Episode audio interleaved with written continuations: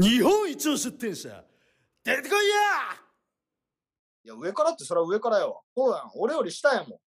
口悪っ。おうあいつら俺より下やもん。皆さんこんにちは今回は金賞を受賞する方法のダイジェスト版のご紹介からスタートしました暮らしのマーケット大学ラジオ学長のここだけの話始めていきますこのポッドキャストでは出展者の皆さんが暮らしのマーケットで楽しみながら売り上げを伸ばすためのヒントをお伝えしています。私学長の田島がすごい出展者さんや暮らしのマーケットの経営陣にインタビューをして暮らしのマーケットの攻略法を聞いている皆さんと一緒に考えていくラジオになっています。暮らしのマーケットで成功している出店者さんの接客集客経営の話を聞けますので暮らしのマーケットに出店している経営者の皆さんにぴったりな内容となっていますお車で移動中に聞けるように Spotify で配信をしていますのでぜひ Spotify のアプリをダウンロードしてください。また、姉妹メディアである YouTube の暮らしのマーケット大学プロのお仕事では人気出店者さんの技術を紹介しています。おかげさまでチャンネル登録者数はニッチなジャンルにもかかわらず6万人を超えました。もうまさに銀の盾まであと少しなってます。かなり影響力のあるチャンネルになってきたので出演いただくと自社の宣伝にも皆さんの人生の記念にもなると思いますので興味がある方は田島までご連絡くださいそんな出展者さんが主役のラジオや YouTube なのですがラジオに関しては今年から各週月曜日の夜20時前後の公開となりました毎回1週間間が空きますので聞いて面白かったなと思っていただいた方はぜひアーカイブ、過去の作品を聞いてください。特に出展者さんへのインタビューの回っていうのはもう本当に勉強になるのでおすすめです。今回は最初に金賞受賞者へのインタビューである金賞を受賞する方法のコーナー。次にサミットの開催日と開催場所のご案内をします。ぜひ最後まで聞いてください。さて、今回もアワード後の意気込みを読ませていただきます。任意で送っていただいているんですが、実は100通を超える意気込みを出展者皆さんからいただいております。先日もお伝えしましたが、皆さんがアワードで感じた純度の高いあの気持ちを大事にする目的でご紹介させていただきます。今回はエアコンクリーニング部門入賞の滋賀県の近江電機渡辺さんの意気込みです。読み上げます。暮らしのマーケットアワード2022お疲れ様でした。家族で YouTube にて拝見させていただきました。アワード後の意気込みですが、正直嬉しい反面悔しさもありました。スタッフからもすぐに連絡が来て、同じ思いでしたので、翌日仕事終わりの後、来年のアワードに向けて反省点含め会議をさせていただきました。また来年の目標が暮らしのマーケットアワードのメダル獲得になり、スタッフと共に会場へ行かせていただきます。作業内容からペイ作りなど、スタッフや担当の平井さんともに改善していきたいと思います。といった内容です。渡辺さん、今回はアワードにお越しになれなかったんですよね。シンプルで短い意気込みなのですが、こう嬉しさと悔しさっていうのが伝わるメールだったのでご紹介をさせていただきました。特にすぐにスタッフの皆さんと会議をして対策を練ったというところが近江電機さんの凄さなんだろうなというふうに思いました。2021年6月の出展ながらもう口コミ件数は900件になろうとしています。今年のアワードの上位入賞が非常に楽しみな出展者さんです。皆さんも近江電機さんに負けないように今年頑張ってください。次回以降も全国の様々なカテゴリーの出展者さんの意気込みを紹介していきます。では、ここからは金賞受賞者に聞く、金賞を受賞する方法、金賞受賞者のインタビューのコーナーです。部門賞最大の激戦区と言われるエアコンクリング部門で金賞を受賞した大阪府のハウスクリーニングラボ林さんにお話を聞きました。今回は前半と後半に話を分けて2週にわたってお送りしたいと思います。前半の林さんは、まあ、正直ちょっとふざけてます。なんでこんな人が金賞を受賞できたのかな？とか俺の方が真面目にお客さんに向き合って頑張ってると思うんだけどって思う方もいらっしゃると思います。でも違うんですよね。私もあの今回のインタビュー通じてやっぱり林さん金賞だなと。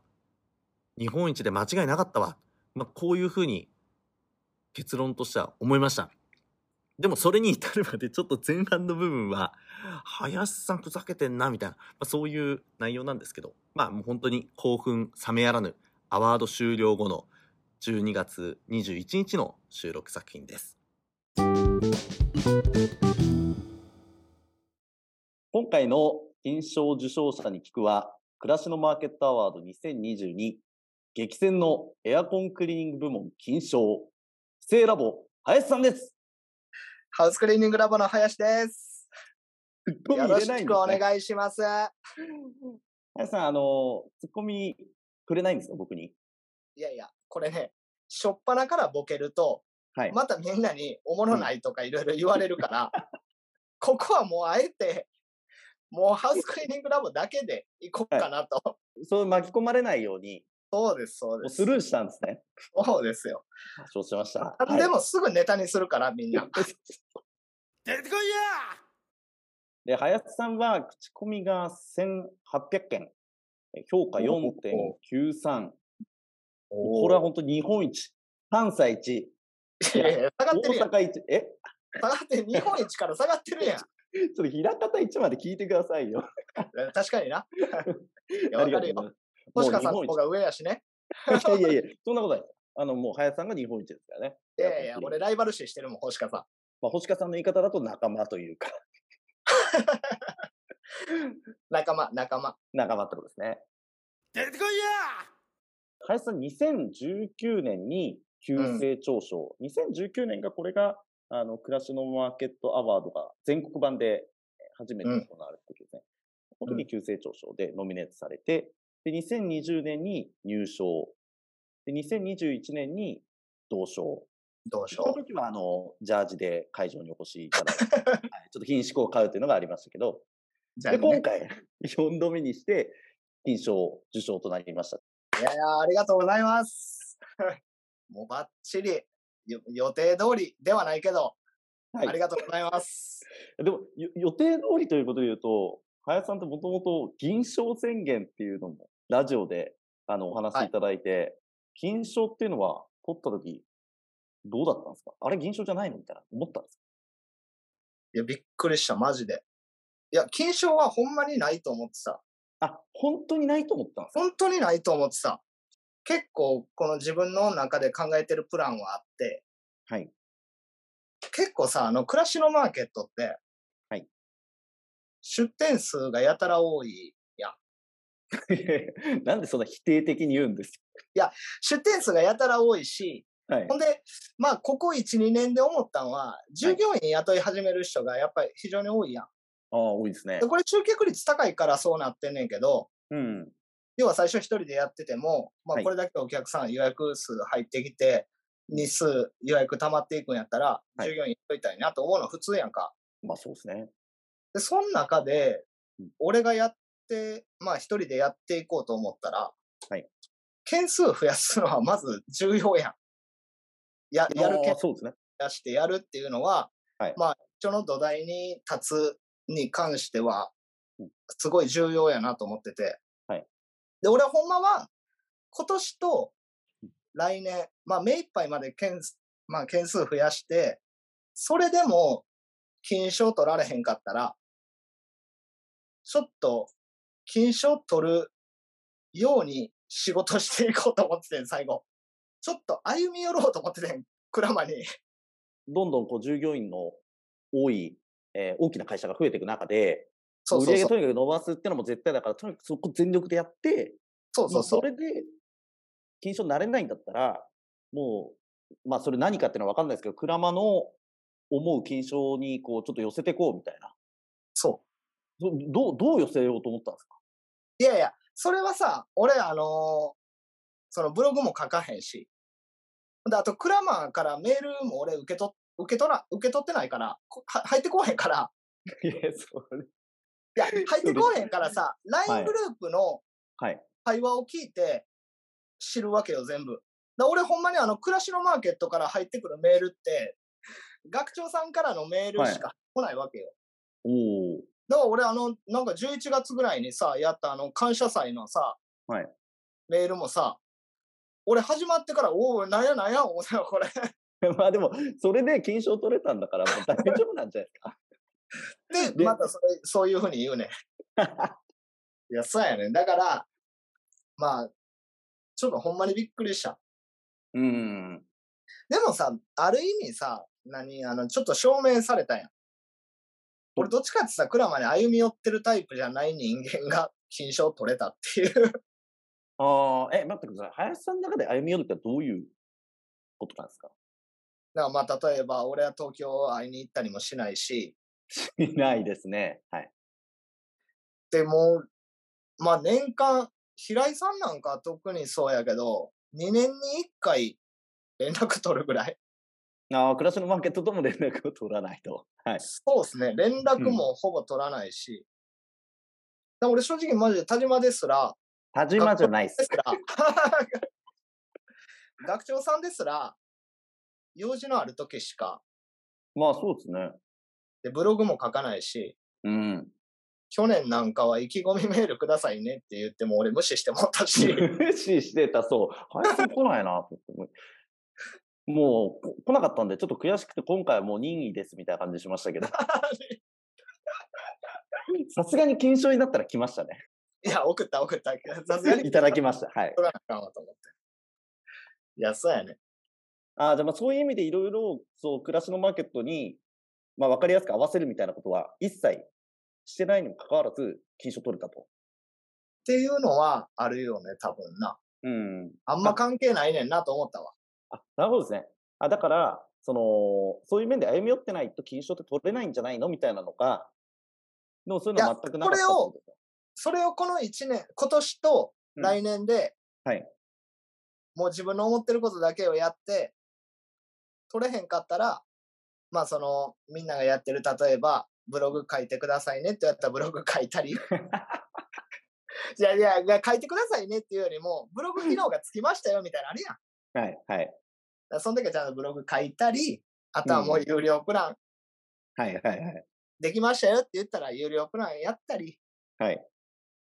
だ何にもやってないから、俺。いや、本当そうですわ。はい。まあだからその辺は、林さんがおっしゃる通り、まあ、証明されましたよね。そういうの関係ないっていうのは。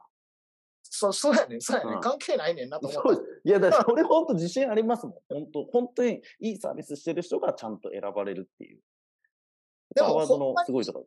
ほんまに取れるとは思ってなかったよ、今年。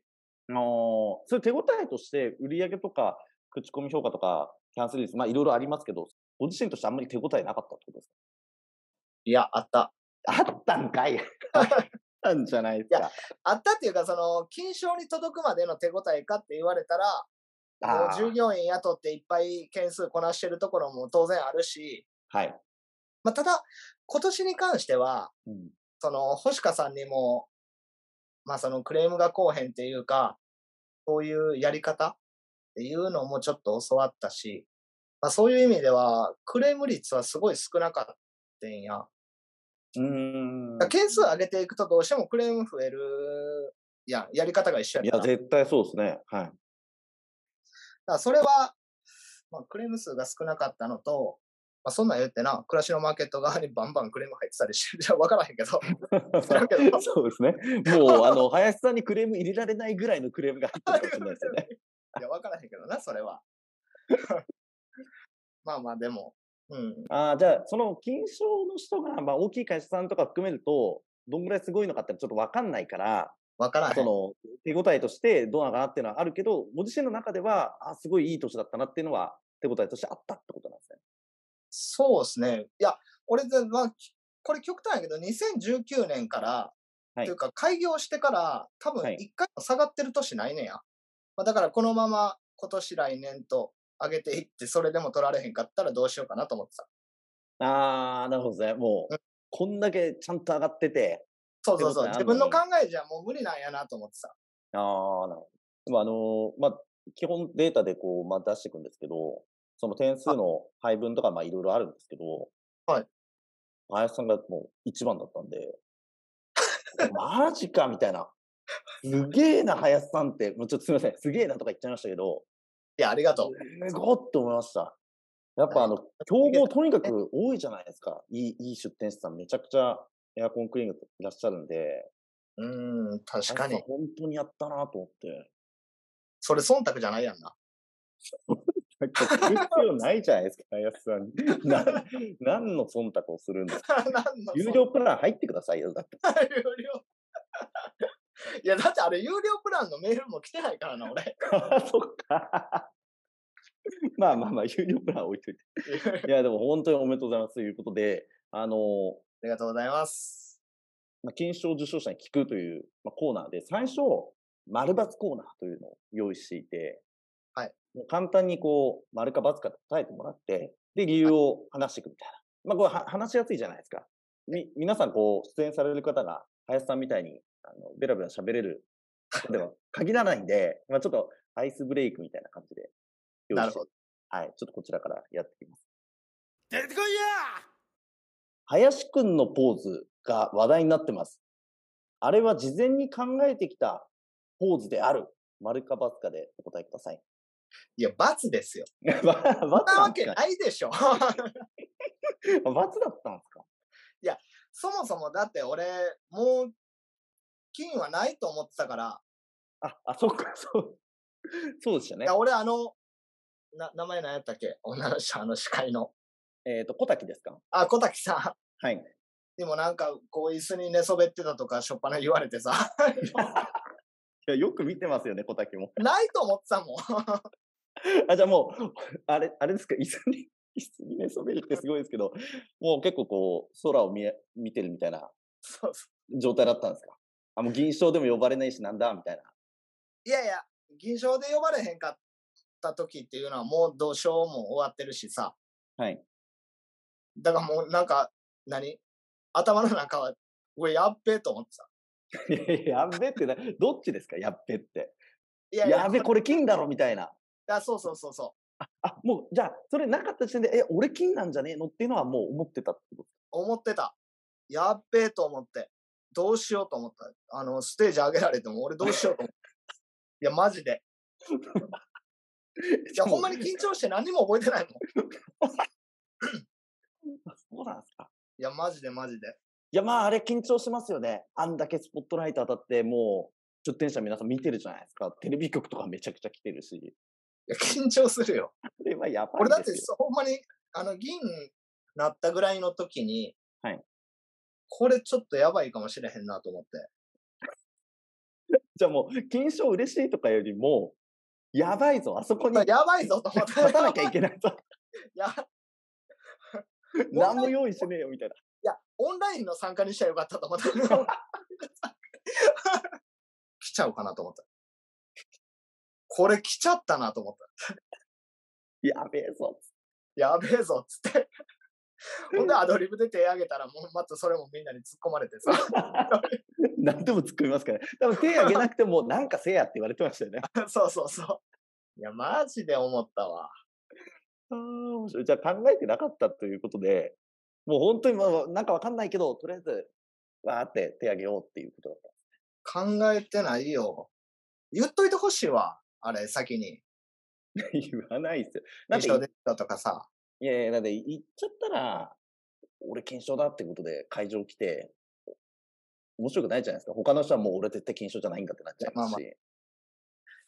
でもほんまにさ、あれ、そのアワード始まる前に、ちょっと関東のメンバーとか、まあ松江さんとか、手塚さん？ファッションの。はい。とか、まあ福岡のあの、よしと？よしとも下の名前で呼ぶほど仲いいやつ。白川さんですねい。やいやいや、白川さんっていうの？いや、知らんけど、だから LINE がよしとになってるからさ。そこでのつながりがもう先ですもんね。そうそうそう。そうこれだからこれのつながりがなかったら、はい。俺ほんまに何喋っていいか分からへんかったわ。ステージ上げられて。何にもありませんとか言ってステージ降りてるかもしれんな、もしかしたら。何にもありみ皆さんに返せって言われますよ、金賞。ほんまにだって予想もしてなかったから、予想もしてなかった中で、でもやっぱり林さんの中で出てきた言葉っていうのは、その仲間ができたってことだったんですね。うーん、そやな。仲間ができたっていうのが一番大きかったな。まあ、それは思ってたから、あの、LINE とかでこう、やり取りするようになって、はいはい。あと、あの、意気込みでこれが嬉しかったっていうので送ってくれたじゃないですか。こう、うん手塚さんとか、松江さんとか、川竹さんとか、うん、みんなこう、祝福してくれたのすごい嬉しかったっていう。嬉しかったです。本当に嬉しかったです。いや、そうだからそれ、だって何回もおっしゃってましたよね。あの、その後の飲み会でも。でやっぱよっぽど嬉しかったんだなと思って。だけどな、まあ、星香さんみたいなタイプじゃないから、俺。どっちかって言ったらさ、ちょっとふざけてて煙たがられる タイプでもあるやん。人によってはね。すごい自己分析ですね。だってふざけてて煙たがられるやつって。まあまあ人によっては。っていうことやん。そうですね。みんながそう思ってるわけじゃないです。そうそうそう。出てこいやえーハウスクリーニング部門金賞の四郎さん、格安引っ越し部門金賞の赤棒ホープ運送さん、リフォームで鞍馬賞銀賞の株式会社渚ガスフィッティングスさんよりも、エアコンクリーニング部門で金賞の俺の方がすごい。丸か×かでお答えください。これ一番悪意あるわ。いや、まあ、そうでもさ、いや、これはさ、はい。丸にしとこうかな。いや、これはボケやで。ボケやけど。はい。いやいや、これさ、いや、出店者数が要は多いってことやろ？そうです。はい。結局さ、俺それ言ったらさ、うん。赤棒ホープ運送の春田さんにもさ、はい。隠した引っ越しの春田ですとか言われてさ、隠したとは言ってないよ。わかる？格安引っ越しじゃなくて隠した引っ越しって。隠した引っ越しですって言われてさ、俺はそんなことは言ってない。ちょ っと待ってください。でも、その前に、はあの、林さんは春田さんに、エアコンクリーニングの方が出店数多くて競争激しいから、俺の方がすごいぞっていうのは、この丸抜の前にもうすでに言ってたってことですね。出てこいやまあでも2連覇ってすごいよね。ああ、いや、2連覇はすごいっすよ。俺さ、その、はい今回金賞取ってうん、ちょっと取った後、どうしようかなと思ってん逆に。今まで一応目指してたものがなくなるわけやん。はい。どうしようかなと。いや、さらに上行かないと、また抜かれちゃうと思いますよ。だって、エアいやわかコンクリーニンるわかるグ、き金賞2連続取った人いないですからね。で、ちなみに星香さんも2人やから。ああ、そうですね。まあ確かに。あ、そうだ。そう考えると、まあ、本当一人で一番になった人っていうのは、あれ？いないかもしれない。俺だけ？いけてんじゃない？これ、俺だけって。あれ？林さん。あれ？これすごいかもしれないっすよ。やっちゃった？いや、やっちゃった会計やっちゃっ。た？出てこいやこれ、マジな話で、その、何、その、金賞取った、ちょっとどうしようかな？と思って、はい。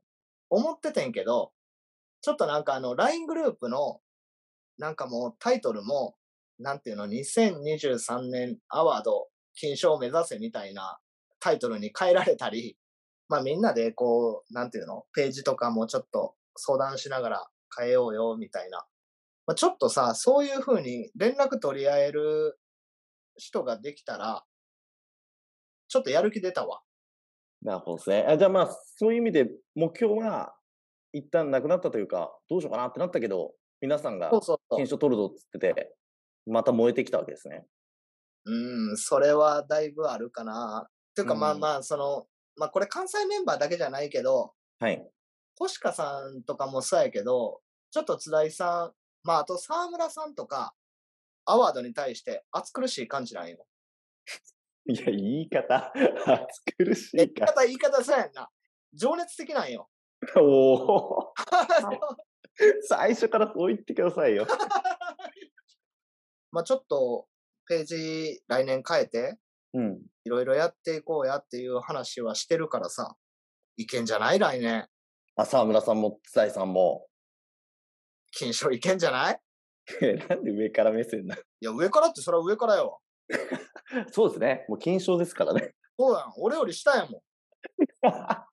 一年間えばっていい権利みたいな。おうあいつら俺より下やもん。いや、今日だけはな。今日だけは言っとこう。そうですね。今日だけはもう、あそう金賞受賞したあの人を、このラジオでもう一回話して、この今日だけはもういいですよね。そうそうそう。で、またみんなに調子乗ってるとか言われんねやろ。そうですね。あとでも、ボコボコに。じゃあまあ、はいまあ、皆さんでまた金賞を目指していく状態になっているということですね。そうですね。出てこいやこれ最後の丸抜なんですけど、横浜油脂工業株式会社の目録洗剤セットは控えめに言って最高だ丸か×かでお答えください。いや、丸。いや、めっちゃ嬉しかったわ、あれ。めっちゃ嬉しいんだ。よかったっす。いや、結局さ、あの、ボボカビのあの、コートあるやん。はい。え、ジェストの方です。あ、そうそうそう。あれ、俺使ってんねんけどさ、5, はい本ぐらい入ってたんちゃうかな。あ、5本入ってるはずです。はい。めっちゃ多かった。あれだけで だって1万円超えてるもんな。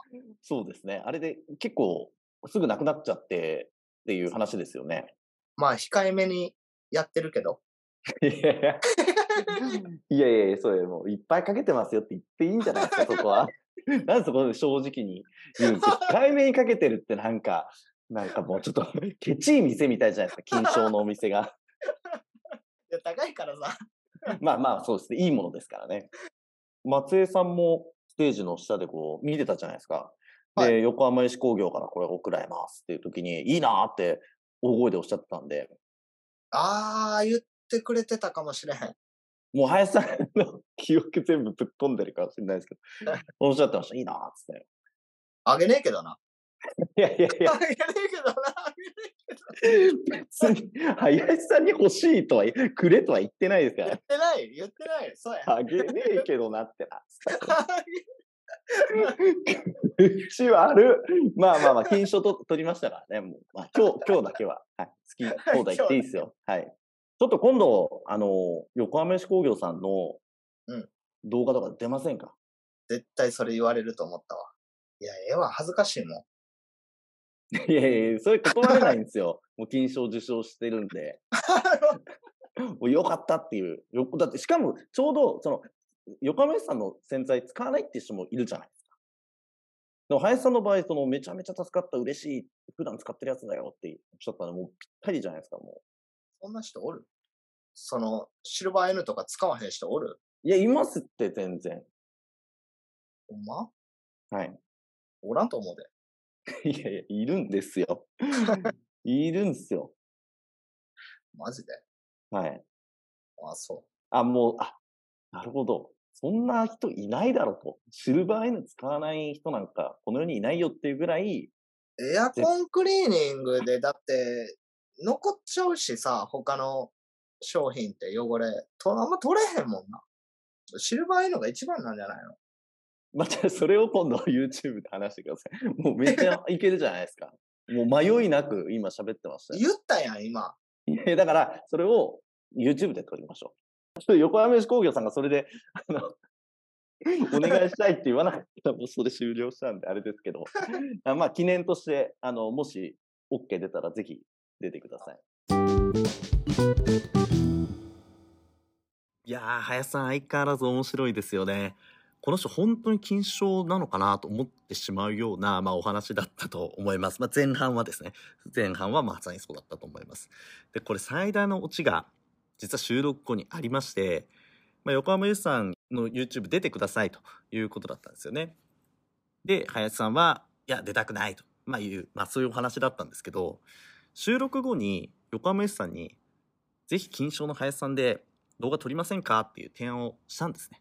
そしたら、横浜由さんに、ぜひ東京エアワークさんでお願いします。言われてしまったという、あの、普通に林さん頼まれなかったという盛大なオチが待っていたんですね。うん、これ本当林さんナイスなっていうふうに思いました。でそんな、まあ、林さんのお話で、まあ、一つ興味深かったのがですね、えー、鞍馬に歩み寄らなくても金賞を受賞できるというお話です。林さんは鞍馬のコンサルタント連絡を取らないとか、まあ、そもそもメールが何年も届いてないという話がありました。それからブログも書かない、有料プランにも入らない。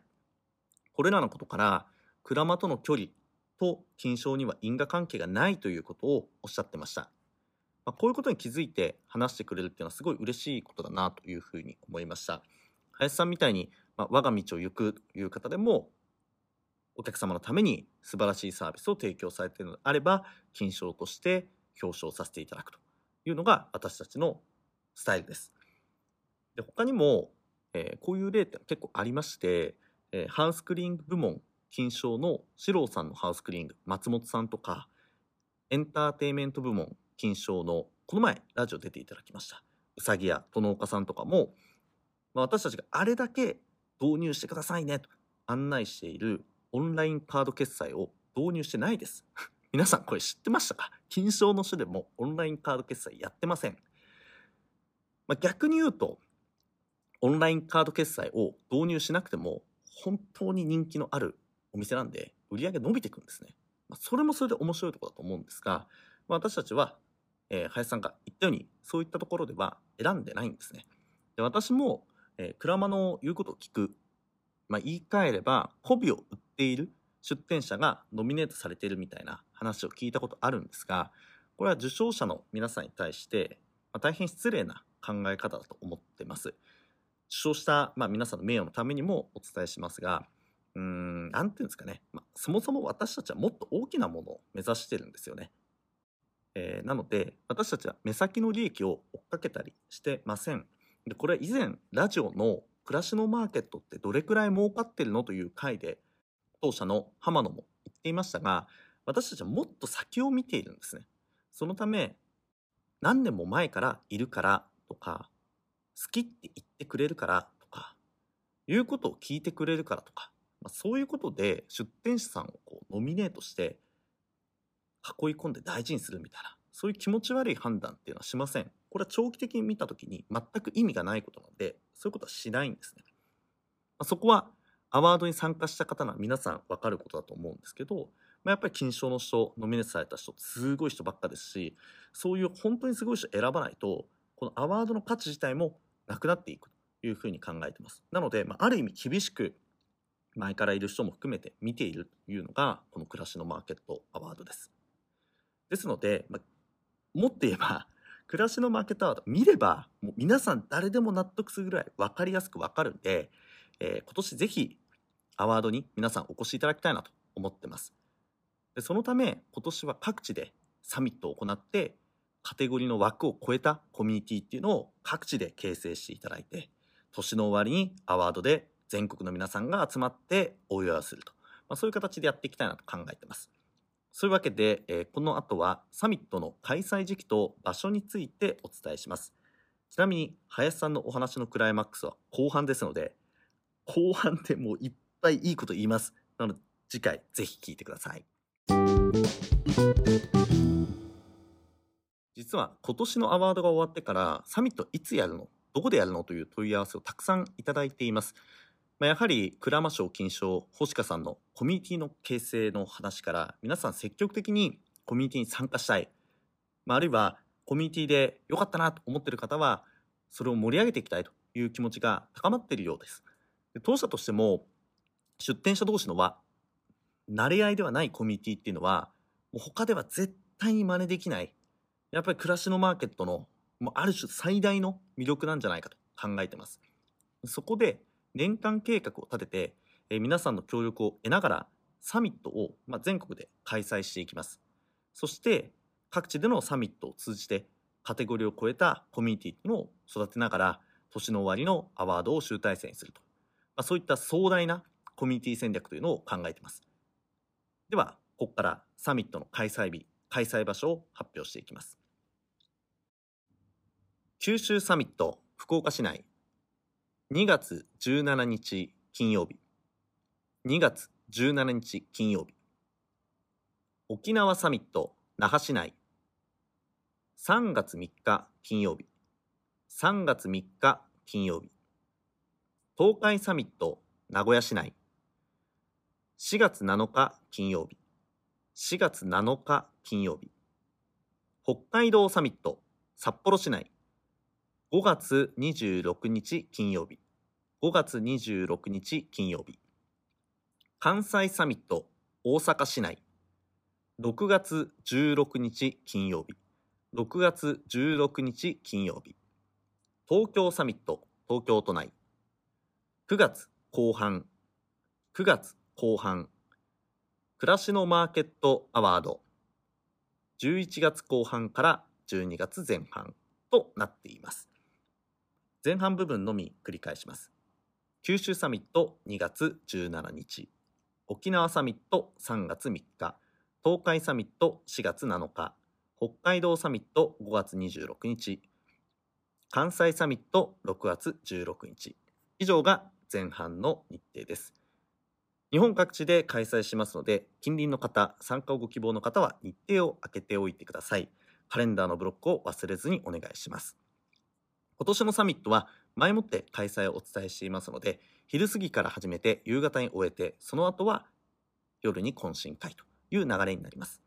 福岡絶対行くぞとか名古屋絶対行くぞと多くの声をもうすでにいただいてます。また全国の皆さんが集まる合宿も出店者さんが計画していると聞いてます。皆さんで切磋琢磨できるコミュニティを作っていきましょう。サミットで何をするのかということは今後お伝えしていきます。というわけで今回のラジオはここまでになります。最後に、えー私のどうでもいい話をさせてください。実は昨年10月にかかったデング熱の後遺症に苦しんでおります。おいまたデング熱かよと。ネタこすりすぎだろと、えー思った方もいらっしゃると思います。と か私が思ってます。たださすがにちょっとびっくりした出来事があったので話をさせてください。実はなんか体おかしくなって髪の毛バンバン抜けるようになりました、えーシャンプーをしたりドライヤーをかけたりすると髪バンバン抜けてくんですよ。で、えー結構な量になってます。でこれあまりにも抜け毛多いのでもう自分でも怖くなっちゃってなんかストレスかなんかかかってんのかなみたいな、えーでも待てよと。もしかしてデング熱の後遺症とかあるんじゃないのと思ってデング熱抜け毛って調べたらやっぱあるんですよね。でそのブログによると、まあ、5分の1とか3分の1とかま人によって違うんですけど髪抜けるらしいです。で髪にはサイクルがあるみたいでもうすでに一部が死んじゃってるみたいなんですね。生えてるけど死んだ状態みたいな、まあ、そういう髪があの熱があってから3ヶ月後ぐらいにどんどん抜けていくということなんですね。まあ別にハゲたぐらい大したことないんですけどねただまあやっぱお客さんのとこで私は行かないですけど髪がバンバン落ちるみたいなことあるとやっぱりこれ結構大変なことだと思うので、まあ、海外などデング熱が警戒される地域に皆さん行く際には、まあ、冗談抜きで気をつけていただいた方がいいかなというふうに思います。